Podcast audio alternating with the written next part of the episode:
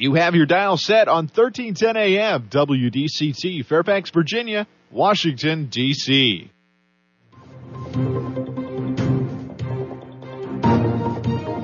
워싱턴과 미국 그리고 세계의 흐름을 짚어보는 라디오 워싱턴의 시사 토크쇼 워싱턴 전망대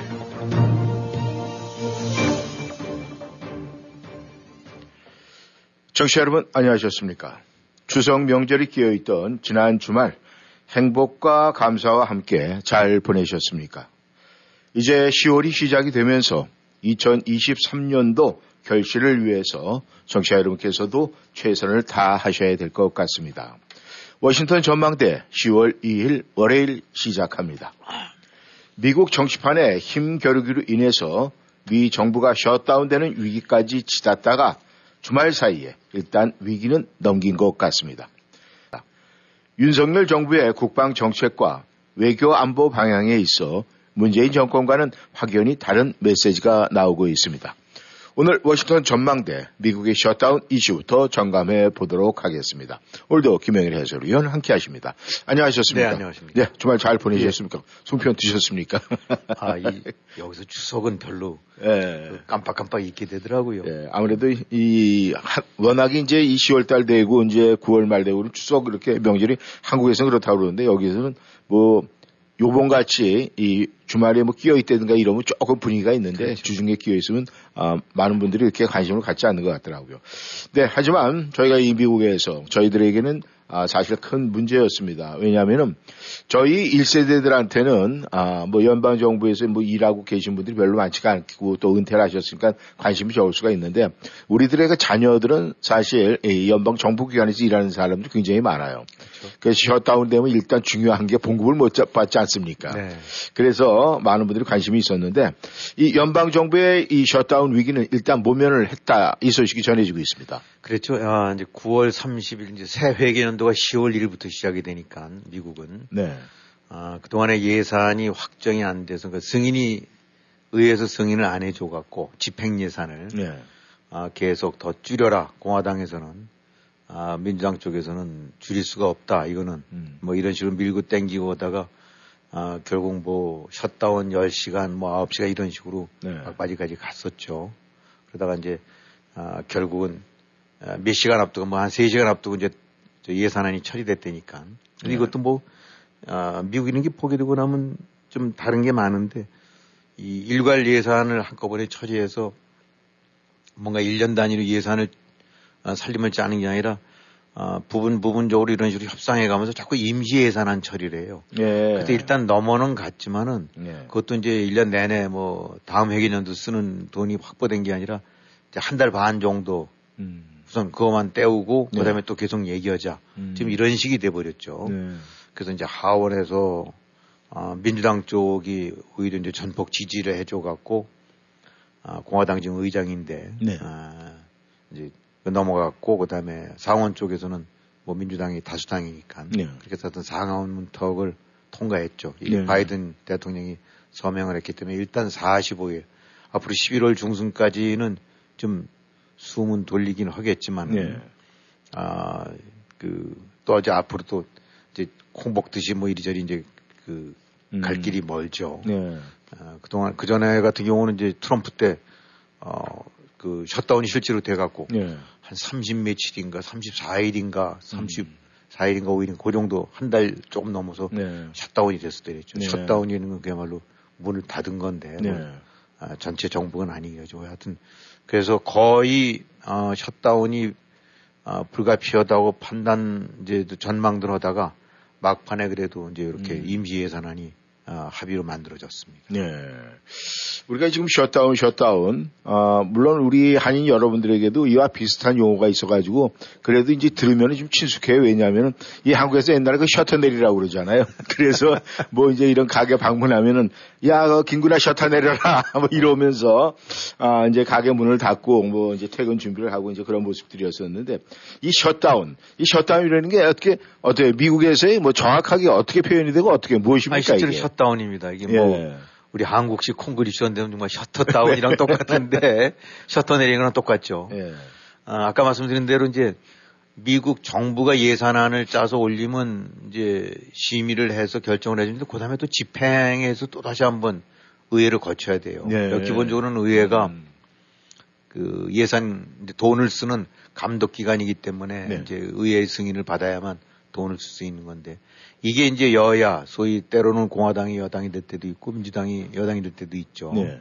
지금은 좀 민주당이 여당이지만 여야가 이제 끊임없이 아, 이, 이 문제를 갖고 쟁점을 하고 있는데 뭐 공화당 민주당 여러 가지 차별이 있지만 가장 이제 기본적인 거는 그 정부의 지출 내지 규모를 자꾸 공화당 쪽은 줄이고 네. 작은 정부를 지향한다고 할 수 있고 음. 아, 이제 민주당 쪽은 복지라든가 이런 확대를 통해서 아, 그런 걸 많이 추진하기 때문에 큰 정부, 돈을 많이 쓰는 정부 쪽, 예산을 많이 쓰는 쪽을 항상 방향을 이렇게 잡아간다고 봐야 되겠죠. 네. 이러다 보니까 이제 아, 그 의회의 권력 그 저 여야에 따라서 밀고 땡기고 오면서 공화당이 입김이 있을 때는 아, 그만큼 줄어들고 또 음. 민주당이 입김이 있을 때는 늘어나고 이런 것이 계속 되풀이돼 왔죠. 네. 그런 식의 되풀이되는 과정에서 아 이게 이제 잘 타협이 안 될 때, 음. 아, 이 이제 정부의 배정한 예산이 나와야 되는데 뭐 가계와는 달리 이제 정부는 돈을 이제 이 계수로 정해놓고 네. 그것이 되고 나면 자동으로 나오는 거니까. 음. 근데 이제 이게 안 되고 나면은 일단 정부 기능이 아, 멈춰설 수밖에 없는. 네. 어, 그래서 이제 물론 이건 이제 연방 정부에 해당된 얘기입니다. 네. 이제 이렇게 돼서 셧다운이 이제 생길 수가 있고 실제로 어, 트럼프 정부 때 34일간이 길게 한 한 달간 넘어서 네. 셧다운이 발생했었는데 이렇게 되고 나면은 이 통상 이제 아주 긴급한 업무들 국방이라든가 네. 치안, 뭐 교통 이런 또 우, 이제 우- 우편 이런 네. 것들도 포함해 갖고 어, 이런 아주 그 시급하고 업무가 중단돼서는 안 되는 것들 국방부 군인이 쉴 수 없는 거 아닙니까? 네네. 국방 나라를 지키는 데 있어서 일단 여기는 아, 무급으로 이제 일단 일을 시켜요. 음. 아, 이 돈은 나중에 줄게. 뭐 네. 이런 식으로 해서. 왜냐하면 거기 쉬면 안 되니까. 네. 그럼 나머지 공무원들은 이제 연방정부 얘기입니다만은 아, 무급 휴직.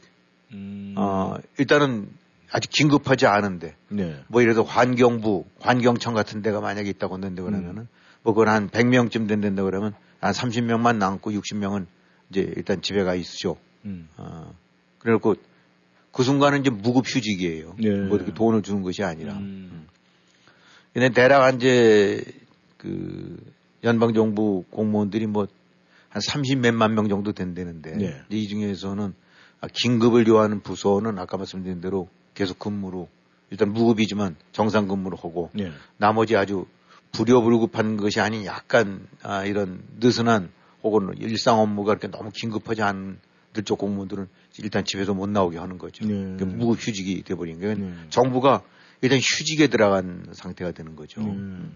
그래갖고 아 물론 이거 이외에도 어, 또이 정부와 연관된 그런 유관 업체들 이런 데 같은 경우는 어, 실제로 이제 이 정부 지출이 중단이 되니까 음. 그래서 그나마 그래도 연방 정부 공무원들 같은 경우는 나중에 이제 정상화되고 나면은 소급해서 월급을 다시 받고 그러는데 네.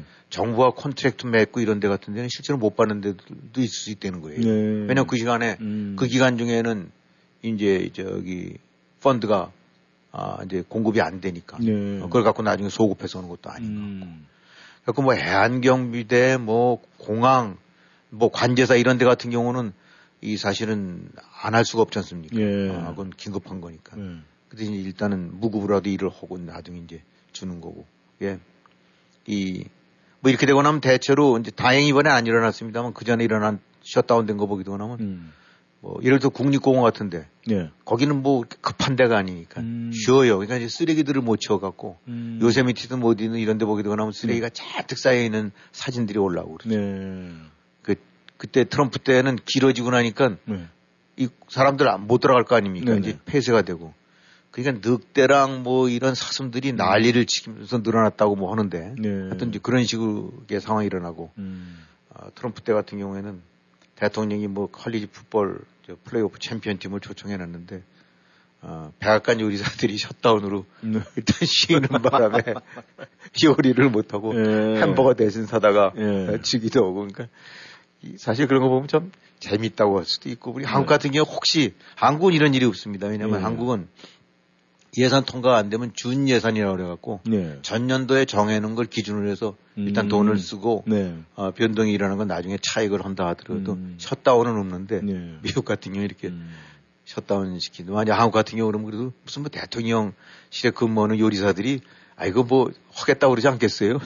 그러면 바로 나오죠. 어 그래 그럼 관둬 이렇게 나오겠죠. 그래서 하여튼 이래서 어 셧다운이 되고 나면은 아이 다른 나라에서는 우리 한국에서는 익숙지 않은 일들이 일어나고 네. 그나마 이제 그 당시 트럼프 때는 그 상하원 한 100여 명 가량이 네. 셧다운 되고 나니까 음. 한한 달 됐잖아요. 네. 아 자기네들 민망해서 월급을 못 받겠다. 음. 아, 우리 월급 안 받겠다. 네. 아, 이런 거 보게 되고 나면 이 뭐 우리가 사대주의에서는 얘기 아니라 한국 국회의원 네. 어, 들이랑은 좀 그래도 급이 다르죠. 음. 어, 이, 그래서 아무튼 예, 뭐 이런 식으로 해서 이제 미국 전체 연방 정부와 연관된 업무들이 네.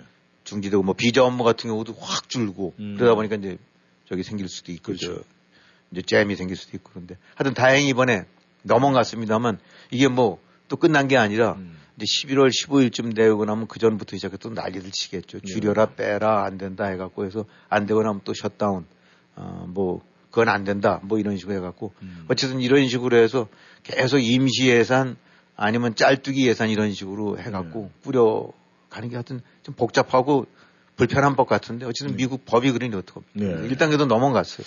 근데 지금 김 의원께서도 말씀하셨지만 이제 뭐 양당 공화 민주 양당이 이제 서로 밀고 당기다 보니까 이제 이런 일이 나온다 그러는데 근데 사실은 이것이 물론 연방 공무원들 다 미국 국민이고 시민인데도 불구하고 이제 어려움을 겪게 되잖아요. 그리고 이 미국에는 그 계약직 contractor라고 그래서 그렇죠. 계약직 공무원들이 원래 연방 공무원보다 훨씬 더 많은 숫자가 있다고 그러더라고요. 네. 그렇다면 그런 분들한테는 어, 사실은 이제 만약 임금이 지급이 안 되면 굉장히 생활에 곤란을 느끼게 되게 되는데 근데 이제 이런 사태가 이렇게 자꾸 발생하는 이유가 뭐 매년 거의 발생하는 것 같아요. 그런 것 같아요. 예. 근데 그 이유는 뭡니까? 아니, 그 어쨌든 그 말씀드린 대로 이제 예산안에 관해서 예. 어, 이 돈을 이제 배정하고 확 음. 승인해 주는 데 있어서 견해가 다르니까. 네.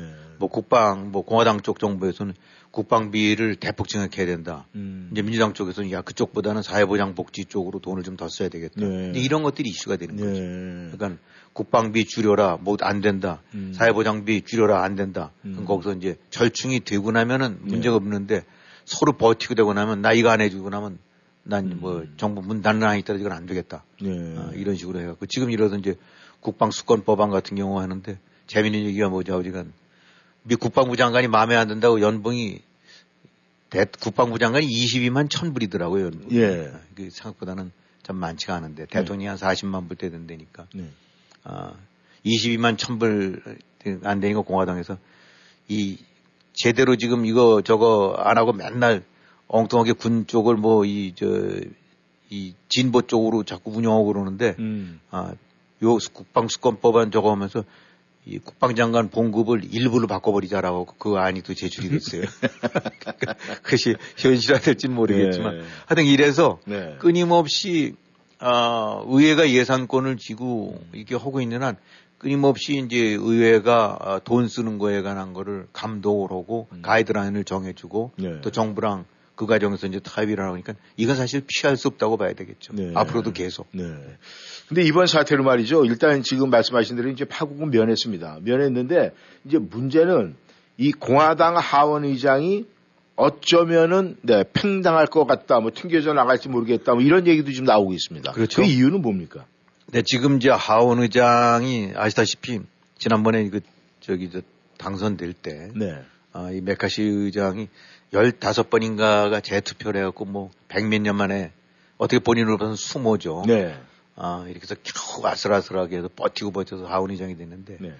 지금 이제 요 과정 속에서 이런 유의 이제 난리 치고 있는 가장 큰 요인 중에 하나가 공화당 내 일바, 이른바 강경파, 네. 구, 구구 강경파, 음. 아, 라는 그런 이제 그룹이 있어요. 네.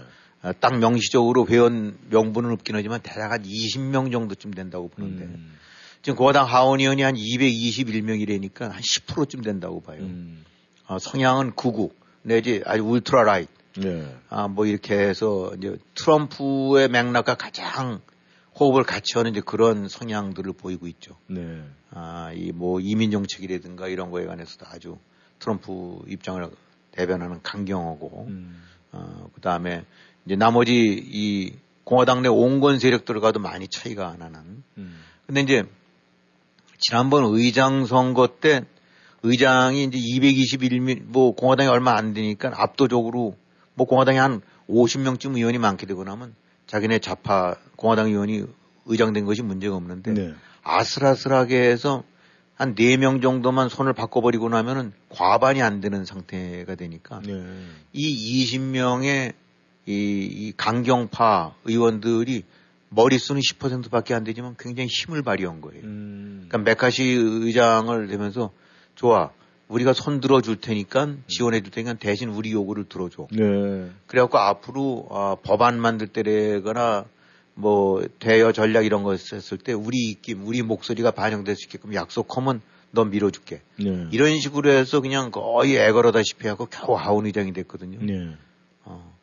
그다음에 그, 그 과정 속에서도 이제 또 하나 어, 했었던 가장 큰 변화 중에 하나가 하원 의장 불신임안을 제출을 할 수가 있어요. 음. 근데 이제 보통 의장 불신임안이 되고 나면 뭐 한 명이나 이런 것이 아니라 여러 명이 한 그룹이 일정 정해갖고 뭐 재적위원 3분의 1이라든가 아니면 4분의 1이라든가 뭐 보통 이런 게 있을 수 있지 않습니까? 그렇죠. 근데 이 협상 과정에서 한 명만 불신임 결의안 내서 투표하자고 해도 해야 돼. 음. 라는 식으로 만들어 버렸어요. 네. 그러니까 아주 의장 목숨이 파리 목숨으로 만들어 버린 거죠. 음. 그래서 어 지금 한 20여 명 되고 나니까 이제 곧장 나오는 게 어 그래 이번에 어, 딱 하는 거 봤더니 공화당 우리 강경파 입장을 무시하고 어, 오히려 민주당 쪽의 입장도 반영한 상태에서 민주당 표를 얻어가고 통과시켜서 네. 결국은 임시 예산을 만들었는데 만들어냈는데 대신 우리는 당신 쫓아내겠어. 이제 이런 식으로 나오는 거죠. 네. 그래서 이번 주에 저 이제 저 그런 불신임안을 내겠다니까. 네. 거기는 두 명이 내도 되고 세 명이 내도 되고 한 명이 내도 되니까 음. 일단 내게 되고 나면은 아 이- 이틀 내 다른 의원 의안보다 가장 우선적으로 해서 그걸 처리하게끔 돼 있어요. 네. 그러니까 이제 누구 한 명이라도 삐끗해서 하게 되고 나면 곧장 불신임 표결에 붙여줄 수 있는데 네. 여기서 복잡한 방식이 나올 수, 저 계산이 나오는 거죠. 음. 지금 221명이다. 네. 그럼 그 중에서 이제 한 20명이 강경파다. 네. 그러면 메카시 쫓아내자. 음. 근데 나머지 저- 일단 그래도 공화당 다수가 다수의 중도 내지 아, 온건 성향의 아는 이제 의원들 같은 경우는 메카시 의장을 아, 지지하고 있는 건 사실이에요. 네. 근데 어쨌든 아, 이 내게 되고 나면 만약에 이제 민주당 같은 경우는 통상 상대당은 아, 상대방 의장 선거에 대해서 보통 반대표를 다 한단 말입니다. 네. 그러니까 다수당만 다 찬성해 갖고 음. 아, 이제 이 의장이 선출되는 건데 네. 여기서 만약에 민주당이 다 다수가 반대를 하고 네. 다시 이제 불신임 결의를 했는데 아 메카시 no. 이 중에서 강경파 중에서 대여섯 명 정도가 가세해서 no 해버리고 나면은 음. 표가 뒤집어져서 실- 실제로 의장에서 쫓겨날 수 있다는 얘기죠. 음. 이제 그걸 노리는 거죠. 예. 그걸 갖고 협박을 내지 압박을 가한다고 봐야 되는데 어쨌든 이번에 아 이제 여야 합의하에 민주당이랑 합의하에 하원에서 통과됐고 상원에서 통과되고 그러니까 이제 이 강경파 의원들 얘기는 민주당이랑 야합했다 음. 이런 식으로 하는 거고 그러니까 민주당 쪽에서는 약간 골치는 아프지만 이제 즐거운 고민할 수 있는 거죠. 음. 어, 왜냐하면 이제 메카시가 살아남으려면은 네. 어, 만약에 이제 강경파가 일곱 여덟 명 한 열댓 명이 반대를 한다고 그러면 과반수가 안 되거든요. 음. 그러면 쫓아 쫓겨날 수 있단 말이죠. 네. 그렇게 되면 당연히 이제 메카시 쪽에서는 야 니네 쪽에서 좀 지원해 주라. 음. 어, 저 저자들이 좀 설치는데 음. 어, 이한 한 일곱 여덟 표 내지 한 열 표 반대표 할 것 같은데 뭐 나 과반수 안 되잖냐. 음. 어, 지금 218명이 과반수인데 네. 아, 221명 중에서 한 4명 내지 5명만 예를 들어 이론적으로는 no 해버리고 나면 과반수가 안 되니까 의장이 안 되거든요. 네. 그 민주당 쪽에서 누구 좀 대신 좀 손들어 주라. 이렇게 얘기가 나올 수 있는 거죠. 음. 근데 그런 이제 그 과정에서 그냥은 안 되겠죠. 음. 아, 그러면은 네가 좀 앞으로 이렇게 좀 해줘야 돼. 음. 공화당이. 네. 아, 알겠지? 그럼 우리도 이번에 협조해 줄게. 음. 뭐 이런 얘기가 나올 수 있는 거예요. 네, 네. 그러니까 이제 강경파 쪽에서는 아, 우리가 합- 힘을 합하면 쫓아낼 수 있다고 하면서도 그렇게 됐을 경우에는 민주당이 다시 또 편을 들어줄 수 있다. 음. 이런 복잡한 방식이 나와갖고 예. 민주당 입장으로 봐서는 어떻게 하면 아, 이 상황을 잘 좀 활용을 할까라는 음. 것이 될 수도 있는 거고. 네. 아, 이, 그 과정에서 뭐 여러 가지 방식이 나올 수도 있는 거죠. 음. 뭐 출석만 해놓고 투표를 안 한다든가 해서 네. 실제로 이걸 과반수를 밑으로 끌어내려갖고 음. 공화당만 갖고도 싹 이렇게 통과될 수 있게끔 해줄 수도 있고. 네. 그러니까 이제 이 과정에서 많은 앞으로 그 이제 협상이 내지 막후적에 진행되겠죠. 네. 그런 과정 속에서 나올 수 있는 얘기. 야 예산안은 뭐 저 지금 우크라이나 지원안 같은 경우는 뭐 200몇억 달러인가가 네. 했는데 그저 no를 해버렸거든요. 네. 공화당 의원들이. 네. 그러니까 그것도 좀 살리고 음. 또 우리 쪽에서는 이렇게 조금 뭐 지금 공화당 강경파에서는 정부 예산 저기 한 30%좀 확 줄여버려라 그냥. 음. 아 이제 불필요한 저기 과하게 쓰는데 네. 이런 식으로 나오고 나니까 아 그건 안 되고 해서 이제 어쩌면 아 이런 이제 하원 의장 목이 걸려 있는 거니까 음. 어, 그 과정 속에서 이제 여야 간에 상당한 협상이 일어날 수가 있는 거죠. 네. 하지만 어쨌든 일단 이번 주에 네. 어, 이번 주에 문제 제기를 해갖고 그 불신임안을 낸다니까. 음. 물- 물론 이제 지금 이 게이츠라고 하는 이제 이 Freedom Caucus 소속 이 이른바 초강경파 우파 음. 아, 이 모임에 하고 있는 사람들 대표적인 게 이제 게이츠 의원이 이런데 뭐 욕은 많이 먹고 손가락질은 많이 받고 있어요. 네. 저 보게 되거나 맨날 텔레비나 나오는 거 좋아해서 설치는 거지 음. 실제로 아무런 서브스턴스도 없이 앉아서 지금 진의 세력 과시만 하고 있는다라는 다수 의원들이 많이 이제 찡, 찌푸리고 있는데 네. 그래도 절대 다수를 못 이루고 있으니까 열댓 명에서 이제 휘둘리는 거고 네. 그래서 공화당 당내에서도 이제 서로 불신이 생기는 거고 음. 어, 저 왜 저렇게 이 말도 안 되는 거 그냥 의회의 어떤 원칙이나 이런 걸 완전히 무시해버리게 만드는 개판을 만드느냐. 네. 아, 지금 그런 비난도 있긴 하지만은 또 어쨌든 간에 한 20여 명 가까이 머릿수가 되니까 음. 아, 영향력을 행사를 하고 있는 거죠. 예. 어, 그래서 이번 주에 이제 어쩌면 오늘, 오늘 내일쯤이면 그 불신이 많이 제출될 수 음. 있고 그렇게 되고 나면 48시간 내에 투표를 하게 되니까 이번 주 내에 뭔가 의장이 아, 자리에 붙어 있느냐 예. 아니면 마크 협상을 통해서 또 민주당과 해서 저 잘 해갖고 계속 의장직을 유지하느냐 음. 뭐 이런 것이 결정되는데 메카시 의장 같은 경우는 난 안 나간다 난, 난 서바이벌 할 거다 네. 아, 그러면서 아, 누가 어른인지는 다 세상이 안다 이런 식으로 음. 어, 그래서 거기서 하여튼 그 공화당 내부적으로는 상당히 이제 그 콩복듯이 아, 네. 여러 가지 이제 그 분란 내지 아, 이제 그런 저 싸움들이 일어날 것 같아요. 네. 이 총소리는 들리지 않지만은 이 총성 없는 이 전쟁터에서 우리가 그 속에 지금 살고 있네요. 이 워싱턴 DC가 그렇게 이 항상 그 전쟁에 시끄럽고 정쟁에 시끄러운 곳이라는 것은 뭐 익히는 알고는 있었지만 그래도 이런 일을 통해서 더욱더 우리가 실감을 하지 않나 그런 생각을 합니다. 네, 우리가 또 우크라이나 소식은 빼놓고 갈 수는 없는데 말이죠. 어떻게 우크라이나 전쟁이 주말 사이에 이 상황 변화가 있었습니까? 근데 뭐 며칠 사이에 큰 변화는 없었지만 아무튼 지금의 패턴 아, 밀어붙이면서 압박을 가는 패턴은 우크라이나가 네. 그렇게 압박을 가는 패턴은 지속이 되고 있는 것 같아요. 그래서 일단 지금 우크라이나가 주력하고 있는 것이 아, 이제 장거리 미사일, 네. 그 다음에 아, 또 드론 네. 이런 걸 통해서 이제 주로 때리는 게 아, 이제 크림반도를 포함해서 남부 동부 지역 쪽에서 그 이제 뭐 헤드쿼터 네. 보급기 이런 데 때린다고 했지 않습니까? 네. 이제 그거 이외에 그건 그거대로 하면서도 가장 지금 주력을 기울이고 있는 것이 보급로를 파괴시키는 이제 그런 작전을 펴고 있다라고 해요. 네. 그러니까 지금 대략 아, 우크라이나에 들어와 있는 러시아군이 한 20여만 명이라고 추산하고 있습니다. 네. 근데 말이 그렇지 한 20여만 명을 이게 뭐 단순하게 소풍 나온 사람들도 아니고 먹이고 입히고 음. 거기에 무엇보다도 무기, 탄약을 보급해야 되지 않습니까? 네. 그 다음에 많은 부상자, 사망자가 나올 테니까 음. 그런 의약품부터 시작해서 그런 것도 들어가야 돼. 네. 어, 그 다음에 이제 옷, 뭐 이런 피복섭도 시작해서 이런 것들도 가야 되고. 음. 그러니까 20만 명을 어, 단순 먹여 살리는 것이 아니라 엄청나게 많은 물량의 탄약과 무기까지 제공해 가면서 하려고 하면 이게, 이게 보통 물자가 아니거든요. 네. 그러니까 이 보급이 제대로 원활히 안 된다면 특히 이런 공격, 남이 나라가 들어와 있는 거니까. 네. 점령지라고는 하지만 사실상 우크라이나 땅이니까. 근데 이게 아, 지형적으로 이제 번된다고 하면 아, 러시아는 굉장히 낙후돼 있기 때문에 뭐 도로나 이런 부분들도 있긴 하지만 아, 한 6, 70% 이상을 철로에 이제 의존하고 있나 봐요. 음. 어, 기차로 네. 해갖고 뭐 중장비도 실어 나르고 식량도 실어 나르고 탄약도 실어 나르고. 근데 이게 아, 러시아 쪽에서 지금 우크라이나 점령지 남부 쪽, 남부 전선 쪽, 헤르손이라든가 자포리자 그다음에 이제 동부 전선 쪽 이런 쪽으로 와 있는 데들 같은 경우가 뭐 좀 일정 저 철도망이 있긴 없겠지만 무슨 뭐 거미줄처럼 돼 있는 건 아니지 않겠습니까? 음, 그러니까 항구로 친다면 이제 경부선 정도 있을 거고 네. 호남선 음. 뭐 그다음에 남해선 뭐 이런 식으로 해서 이제 이런 것들이 기간 저 선들이 좀 있겠죠. 네.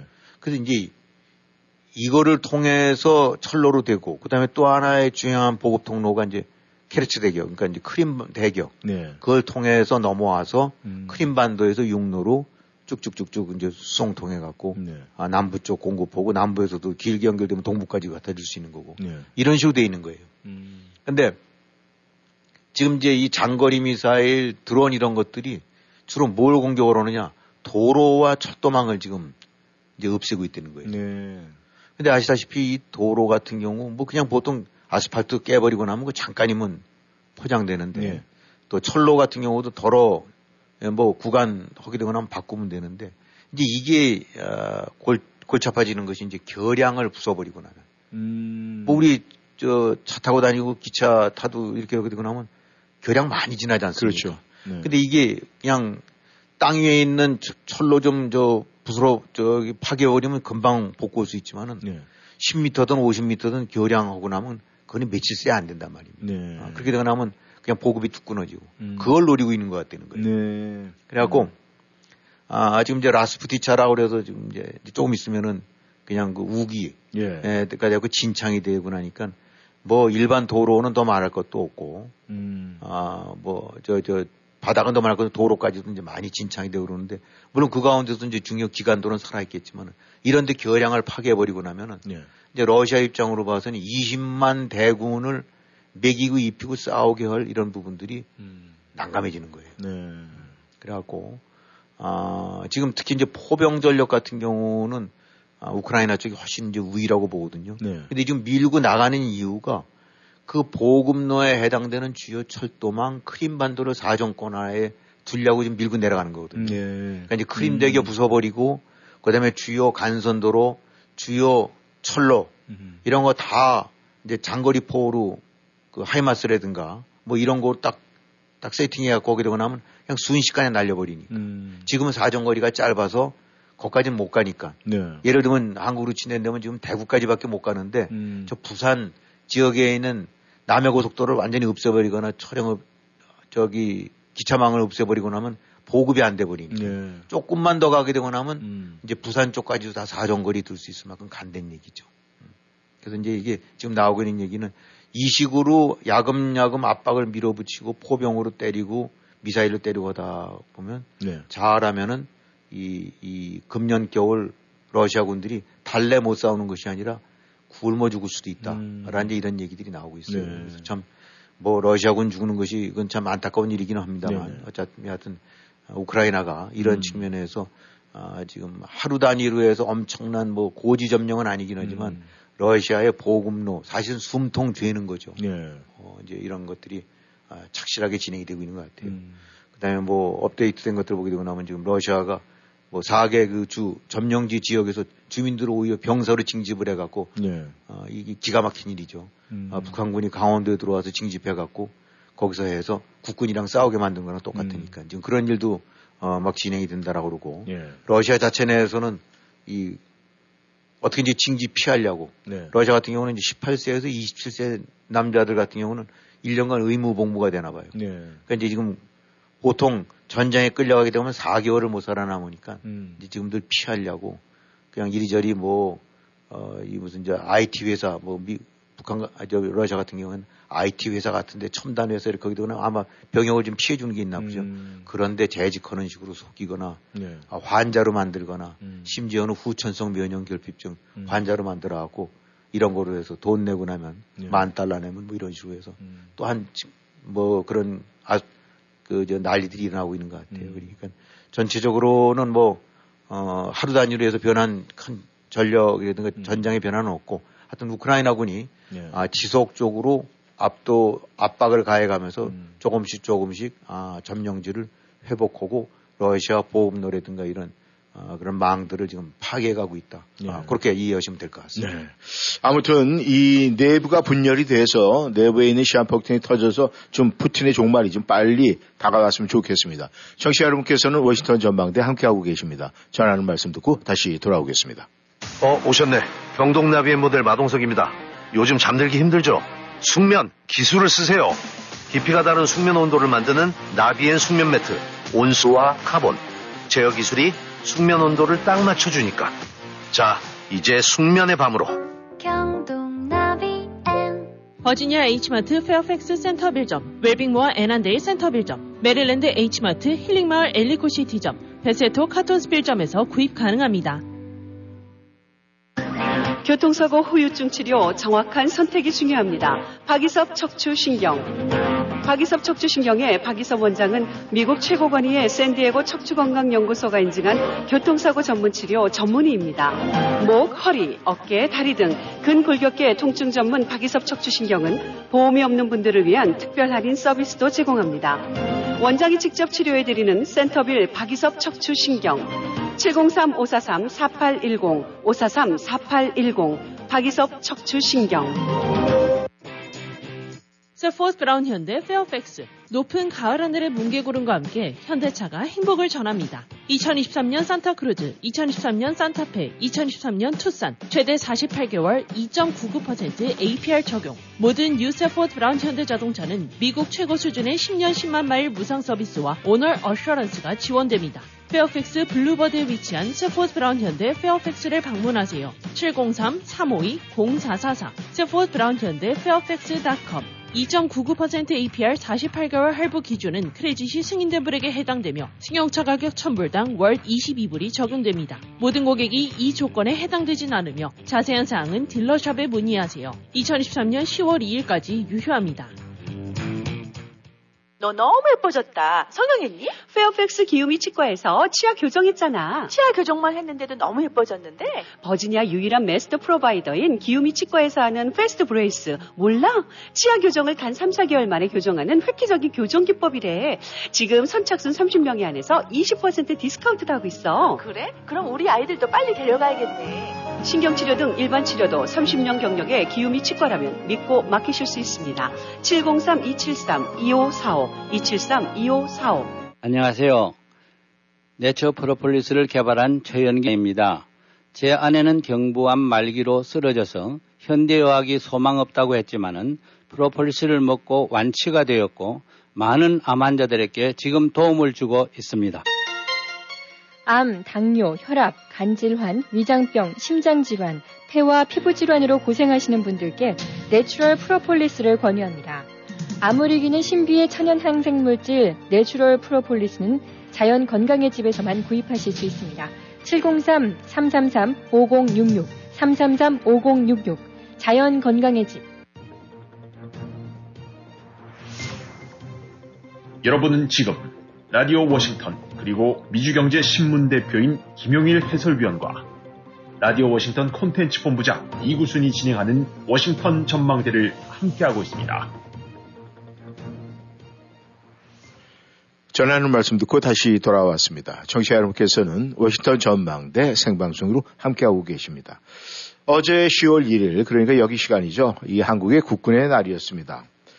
아, 국군의 날 하면은 저희는 어린 시절에 그 시가 행진, 아, 저희들이 굉장히 기억이 남았는데, 오랜만에, 아, 대한민국에서도 광화문 일대에서 시가 행진이 있었다는 소식을 들었습니다. 아무튼 이 문제는 말이죠. 문재인 정부, 또 지금 아, 새롭게 지금 아, 윤석열 정부 이 안보 관련해서는 조금 다른 부분이 있는데 아, 윤석열 정부에서 안보 관련해서 이번에 어떤 메시지를 내보내고 있습니까?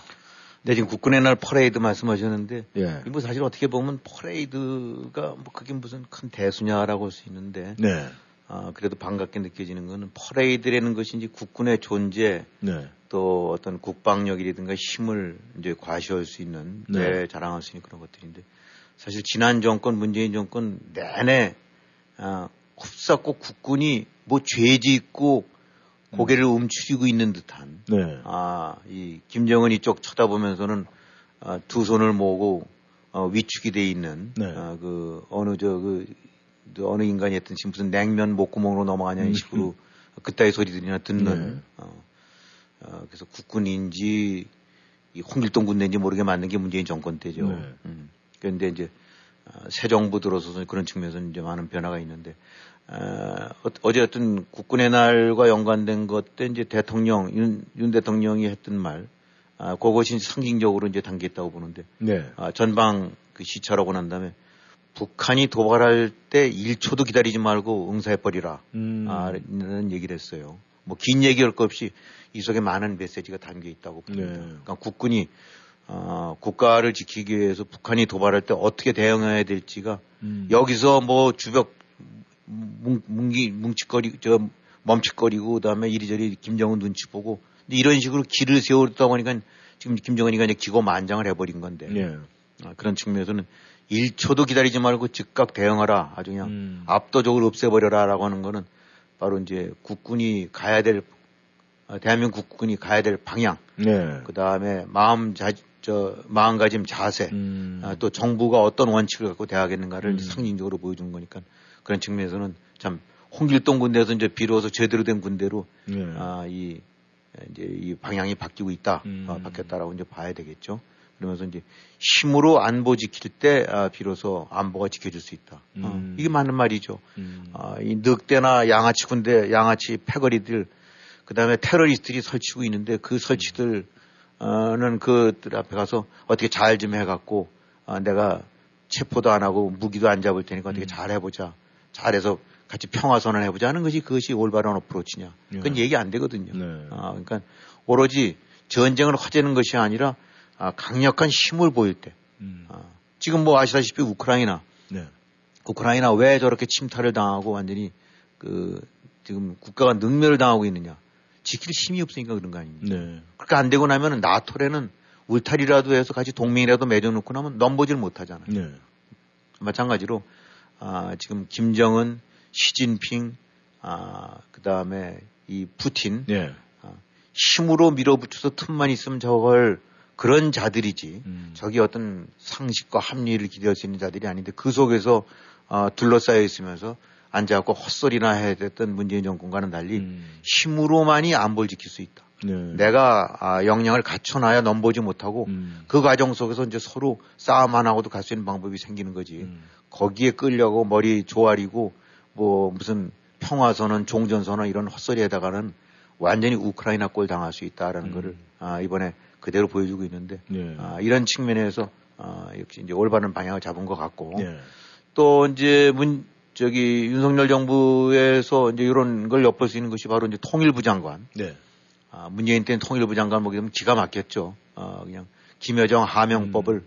아, 그냥 4시간 만에 아, 급히 만들어내는 아, 그런 그 완전히 그, 그 주구나 다름없는 노를 했, 노릇을 했던 것이 통일부 장관인데 또 한국 지금 김영호 통일부 장관이 아, 이제 뭐 저기 어디 밖에 나가서 했던 얘기들 중에서 독일인가에서 했던 거에서 이, 이 북한 행태에 관해서 받을 거 다 받고 그 다음에 합의 깨버리고 나면 다시 또 돌아서고 또 원점으로 하게 되는 음. 이 30년간 그 행태를 거듭해 왔거든요. 네. 합의해서 뭐 돈 주고 뭐 봐- 해주고 봐주고 해주고 나면 다 받아먹을 거 받아먹고 음. 지 개발할 거 뒷전에서 다 개발하고 난 다음에 또 깨고 네. 그러면 또 북한이니까 이런 식으로 해서 그런 잘못된 행태 통하지 않는다. 아 이제는 용 그런 식으로는 대응 안 할 거다라고 얘기하는 거. 음. 그 다음에 또 북한 인권 문제도 제기했죠. 아, 북한 문제를 어, 푸는 데 있어서 북핵도 중요하지만 북한 인권 문제도 같이 올려놔야 된다. 네. 아, 그러니까 이거는 아, 이 부분이 해결이 안 된다니 저희가 같이 묶어서 어, 하지 않으면은 아, 이 북한의 근본적인 아, 저기 문제점이 해, 저, 해결된 게 아니다라고 얘기를 했는데 음. 과거 문재인 정권 때 보게 되거나 북한 인권만 언급을 하게 되거나 하면 어우 정은 대장님 이거 언짢아 하실 텐데 그 북한 언짢아 하실 일은 절대 하지 말자 해서 인권은 네. 어, 말로는 인권 변호사 출신이라고 했던 대통령이 앉아서 북한 인권을 깔아뭉개고 외면하는데 앞장서 내지 그 그런 역할을 해왔던 거 아닙니까? 그렇죠. 네. 아, 인권 문제 거론도 못하게 하고 음. 유엔에서 인권 결의안에 대한민국이 다 기권 거, 하고 참여도 못하는 그런 부끄러운 그 한심한 행태를 보였었는데 네. 북한 인권이 같이 거론돼야 된다. 아, 음. 라는 것은 아, 이건 아주 중대한 하나의 그 변화다. 네. 아, 제대로 방향을 잡은 거다라고 봐야 되겠죠. 그래서 결국은 어, 북한 같은 경우는 멋대로 아무 때나 불 받아 만든다, 핵공격 위협하겠다라고 해도 되고 한국 북한에 대해서 항상 두수 세수 접어줘서 어, 뭐 끽소리 못 하고 있는 이런 거 안 된다. 예. 절대로 그렇게 해서는 안 되고 어, 핵뭐 했다가 아주 완전히 정권을 어, 씨를 말려버리는 식으로 나가야 된다라고 당차게 대응을 할 때, 네. 대응을 할 때, 아, 바로 이제 이 한국이 제대로 잡히는 건데, 그 통일부 장관이 다시 한 말 중에서 가장 중요한 것은 대한민국이 대한민국다워야 한다. 네. 이게 아주 참, 아, 정말 듣기도 시원하고 어, 올바른 말 같아. 요 음. 대한민국 자유국가가 자유국가다워야죠. 네. 대한민국이 북한과 우위라는 건 뭐 돈을 좀 더 벌고 반도체를 만들어서가 아니라 네. 자유와 민주와 인권을 가지고 있고 지키고 있고 그 가치를 아, 위에서 아, 존립하는 국가가 바로 그러니까 그게 바로 대한민국 다와야 되는데 음. 문재인 정권 때 어땠느냐 대한민국이라는 걸 부끄러워할 만큼 네. 아, 이 좌파 빨갱이들 같은 경우들을 오히려 내세우고 그쪽을 수항하는 것 같은 음. 아, 이런 행태들을 위에서부터 아래까지 보이고 있지 않습니까? 네. 아, 바로 이제 그런 것들이 어, 바로 잡혀나가야 되는 것 음. 같다라고 해서 예, 어쨌든 간에 명시적으로 국, 지금 윤석열 정부가 이렇게 이렇게라는 걸 떠나서 네. 어, 대통령의 말, 어, 북한에 대한 인식, 음. 그다음에 북한을 어떤 식으로 접근하고 다뤄야 되는가, 어떤 문제가 진짜 문제인지 네. 이런 거를 짚어내는 데 있어서 보게 되고 나면 올바른 방향으로 제대로 가고 있는 거 아닌가. 네. 그런 측면에서는 참 다행스러운 일이라고 생각합니다. 네. 근데 이제 문제는 말이죠. 지금 우크라이나 러시아 전쟁을 볼 때도 우크라이나가 아, 이렇게 고생을 하고 지금 침탈을 당한 것은 결국은 이제 그 핵이라는 존재인데 말이죠. 지금 사실 대한민국 현실도 그런 부분에서 생각을 할 때 굉장히 암울하거든요. 왜냐하면은 이 북한은 핵을 보유하고 있고 저희는 없고 그런데 문제는 지금 북한의 현 상황에서 핵 상황이 어느 정도의 규모인지 사실 대한민국 국민들이 좀 알아야 되는데 이 규모는 어떻습니까 지금? 그렇죠. 그런 측면으로 봐서는 그냥 단순하게 핵무장 뭐 몇십 기를 갖고 있느냐 네. 그것도 중요하지만은 네. 이 북한이 핵에 관해서 어떤 입장을 가지고 있느냐 음. 아, 이거 굉장히 중요한데 네. 아, 그동안에 정말 그 점에서는 한심하기 짝이 없는 한국민들이지 북한이 뭐 핵 있으면 우리를 쏘겠어 네. 어, 한반도 있으면 다 우리 거 아니야 네. 아, 이런 그 아니라고 한심한 생각을 가진 사람들이 여전히 주류인 것 같아요. 네.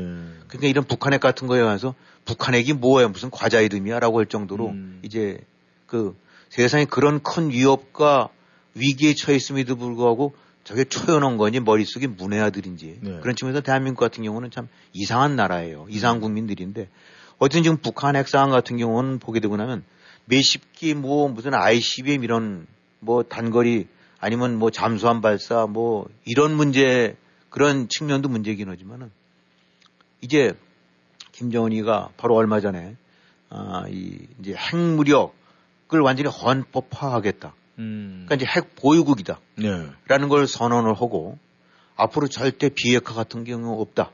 우리는 핵 보호를 영구하겠다. 음. 이런 선언을 했고 네. 그걸 헌법에 반영하겠다. 그다음에 나아가서 이, 이 무기를 쓰고 이런 데 있어서 원칙을 정한 거 보고 나니까 음. 이건 아무 때나 쓸 수 있다. 네. 우리 입장에서 쓸 수 있다라는 식의 원칙을 천명해 놓은 거예요. 음. 보통 핵이라는 거는 최후의 어떤 그 저지선이기 때문에 네. 핵이 가진 국가들의 일반적인 원칙은 내가 핵 공격을 당하지 않는 한 네. 아, 먼저 선제 공격은 안 한다. 네. 라는 것이 그 나름대로 독트린이었거든요. 네. 어, 그러니까 이 그런데 지금 김정은 같은 경우는 핵 언제든지 필요시 자기네들이 판단해 봤을 때 필요하다고 보면 핵 선제 타격을 할 수 있다라고 음. 이제 이걸 분명히 하고 있어요. 네. 아 그러니까 미국에서 이제 어, 하고 있는 저기 보고서에서도 보게 되고 나면 어, 북한이 어, 이꼭 방어 목적이 아니라도 네. 선제적인 능동적으로도 핵을 사용할 수 있는 음. 그런 여지 내지 가능성을 안고 있다라고 이제 진단을 내리고 있는 거예요. 네. 그러니까 단순 핵 보유를 떠나서 네. 이제는 핵을 없앤다는 얘기는 뭐 생각 조차도 그런 생각도 없고 네. 나아가서 아무 때나 필요 없으면 음. 쓸수 있다라는 상황까지 이르게 되는데 네. 한국은 지금 무덤덤하게 음. 핵과 관련돼서는 그 흔한 무슨 광화문 집회도 없고 네. 그 흔한 무슨 성명도 없고 그냥 완전히 무슨 이 저기 그 자체 논의 자체도 안 되고 있는 네. 어, 앉아서 지금 이재명 타령만 하고 앉아 있고 음. 그 지금 한국 아닙니까? 네. 그렇기 때문에 이제 미 국방부 같은 경우는 지금 말씀드린 대로 북이 전쟁 같은 경우 유사시 때 초기에 핵 단계 사용 가능성까지 이제 있을 수 있다라고 네. 보는 거지. 그만큼 위험하다는 얘기죠. 네. 근데 이에 대해서 지금 한국이나 미국이 취하고 있는 정책들 보게 되고 난 다음은 허구한 날 앵무새처럼 떠드는 것이 뭐냐면 외교적으로 협상을 통해서 해결해야 된다. 음. 이게 벌써 몇십 년째 지속되고 있는 앵무새예요. 예. 어, 양쪽이 다 두 나라가 정권 바뀌어오면서도. 음. 그러나 결과적으로 이제 지금 김정은이를 저런 식으로 만들어 나왔고 네. 절대로 핵을 포기 안 하고 필요하게 되면 아무 때나 지들 입장 내키는 대로 해서 핵을 쓸 수도 있다는 그런 위협을 이젠 현실화해 놓은 단계. 음. 어. 그러니까 뭐 이제, 이제 누가 뭐래도 아, 부인할 수 없는 것이 이제 핵 보유국이라는 거는 이제 피할 수가 없는 사실이 돼버렸어요. 네. 그럼에도 불구하고 한국, 미국은 앉아서 아, 이 뭔가 대화의 문은 열려 있다 하죠. 네. 그러니까 아무런 영양가 없고 음.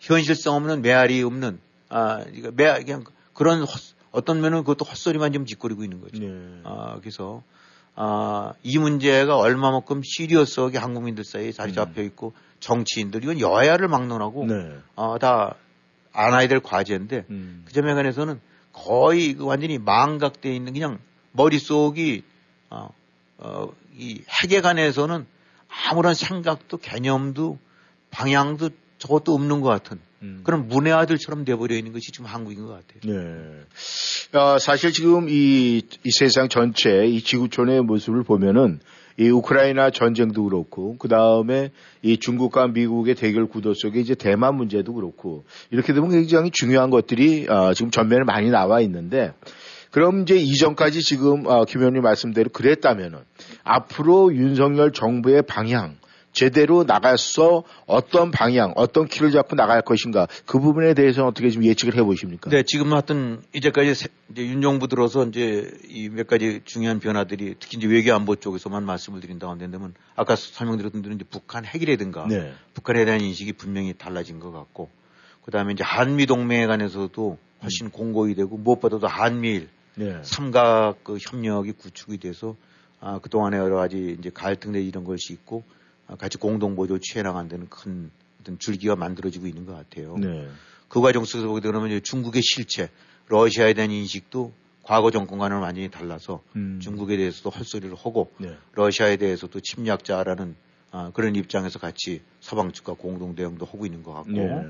또 북한 인권에 대해서도 아, 바로 김여정 하명법 같은 걸 만드는 것이 문재인 정권이라고 한다고 하면 네. 북한 인권을 제대로 거, 거론하고 이 문제 짚고 나가야 음. 된다라고 하는 거니까 그때 역시 올바른 방향을 잡은 것 같고 우크라이나 전쟁 같은 경우도 아, 이 좌파들 앉아서는 러시아에 은근히 해갖고 추파나 보내는 그런 식으로 해서 음. 애매모호하게 아, 이 소극 적으로 아니면 가- 관여치 않으려고 이렇게들 했었었는데 네. 적극적으로 관여하고 무기도 지원을 하고 또 뭐 여러 가지 아, 물자도 하고 아, 음. 이런 부분들도 하고 있는 것 같고 또 대만에 대해서도 아, 지금 중국이 호시탐탐 침략을 노리고 있는 걸 그래서 그런 식의 현상이 변경되는 거는 음. 바람직하지 않다라는 즉 아, 간접적이긴 하지만 중국의 그런 어떤 야욕을 네. 어, 억제하는 쪽으로 방향을 잡은 것 같고 그래서 아, 하여튼 국내적으로는 여러 가지 정책적으로 뭐 사안들이 또 많이 있긴 합니다만 네. 최소한도 나라가 국제사회 속에서 가야 될 방향 네. 가치 중심 추구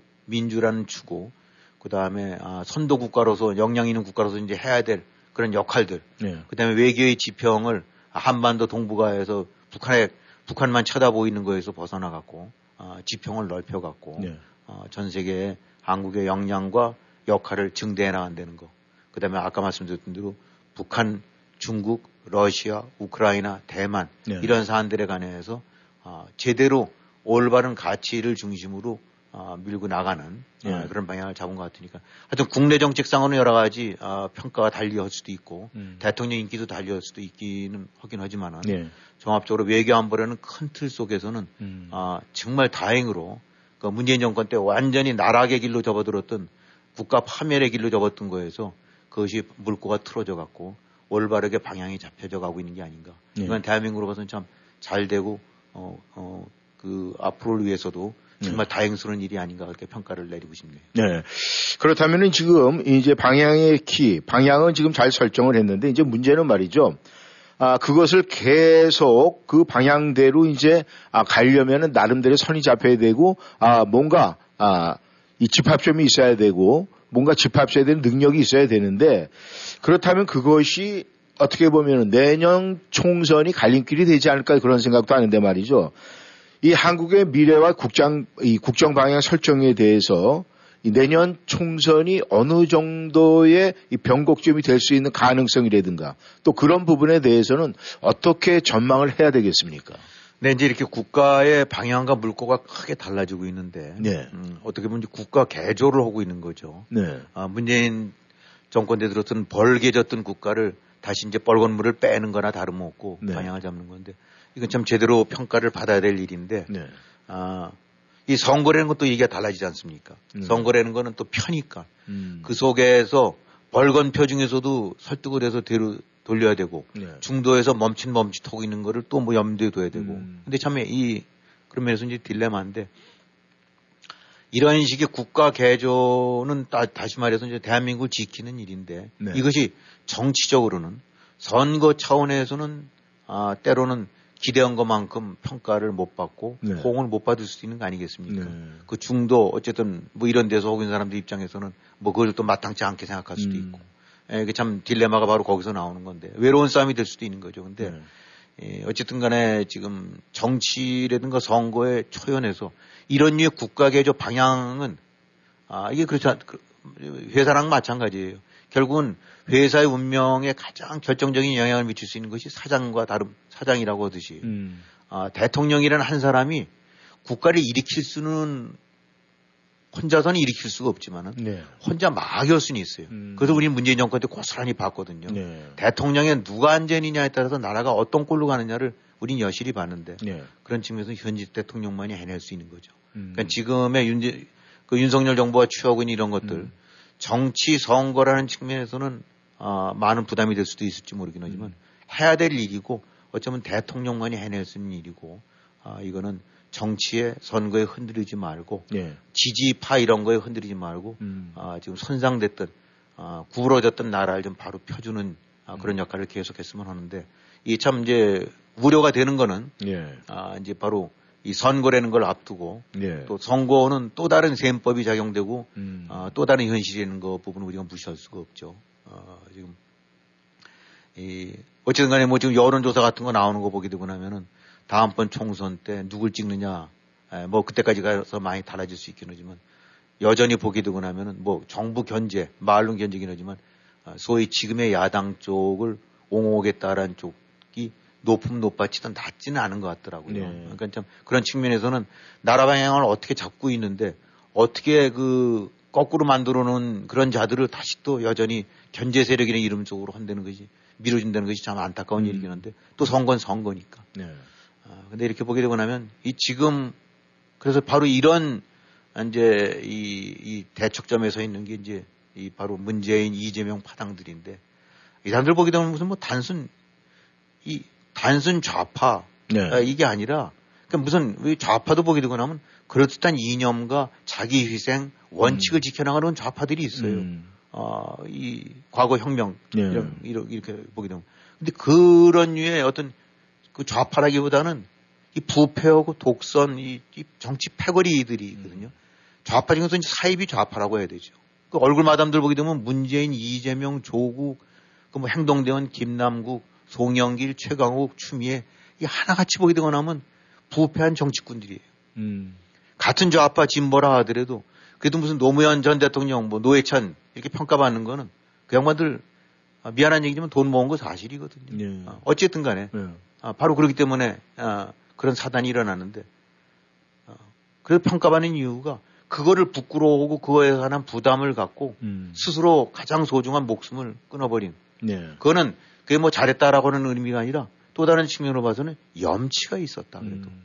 어, 그 양반들은 염치 내지 자기 부끄러움을 알고 있는 사람들이다. 네. 근데 지금 이 문재인 패, 이재명 패, 조국 패거리들 보게 되고 나면 염치라고는 약에 쓰려고 해도 쓸 수 없는 이런 패들 아닙니까? 같은 좌파 내지 진보라 하더라도 발끝에도 못 미치는 쓰레기 파들이거든요. 네. 근데 이- 이런 조국 이런 게 지금 이런 저 패거리들이 문파의 이제 문재인파의 차기 주자로 부각되기도 하고 뭐 이런 그런 건 상황 아닙니까? 선거라는 걸 앞두고 뭐 조국 뭐, 그 조국 왜 이렇게 욕을 하느냐? 왜, 왜 비난받아야 되냐? 예. 아, 조국이 이 나라 민주화를 위해서 뭐, 아니면 국가 봉직을 위해서 뭐한 게 뭐가 있느냐? 기껏해서 한 것이 뒤에서 댓글이나 촉촉, 저기, 저, 저, 저, 써대서 끼어들고.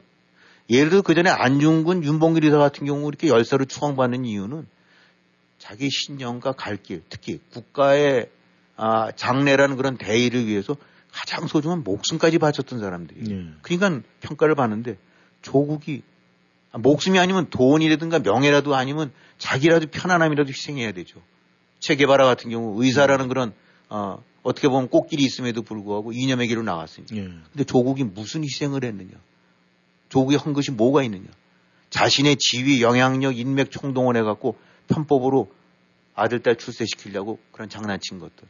그 파렴치범이거든요. 예.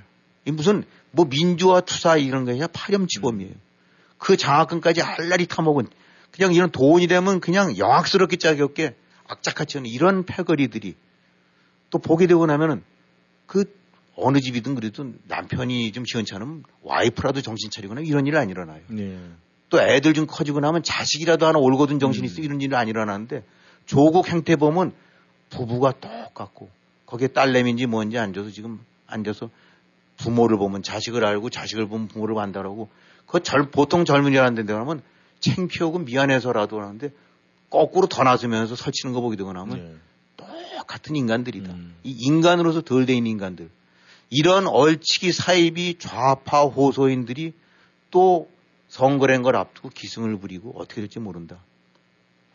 이 참 어차피 내년 선거 5% 차이 안팎에서 날- 나게 될 텐데 음. 아, 지금 한국 사회 보게 되고 나면 어떻게 한국 사회가 저렇게 변했는지 모르지만 아름아름 좌파 뿌리 깊은 좌파 영향권이 다 스며들어 있는 것 같아요.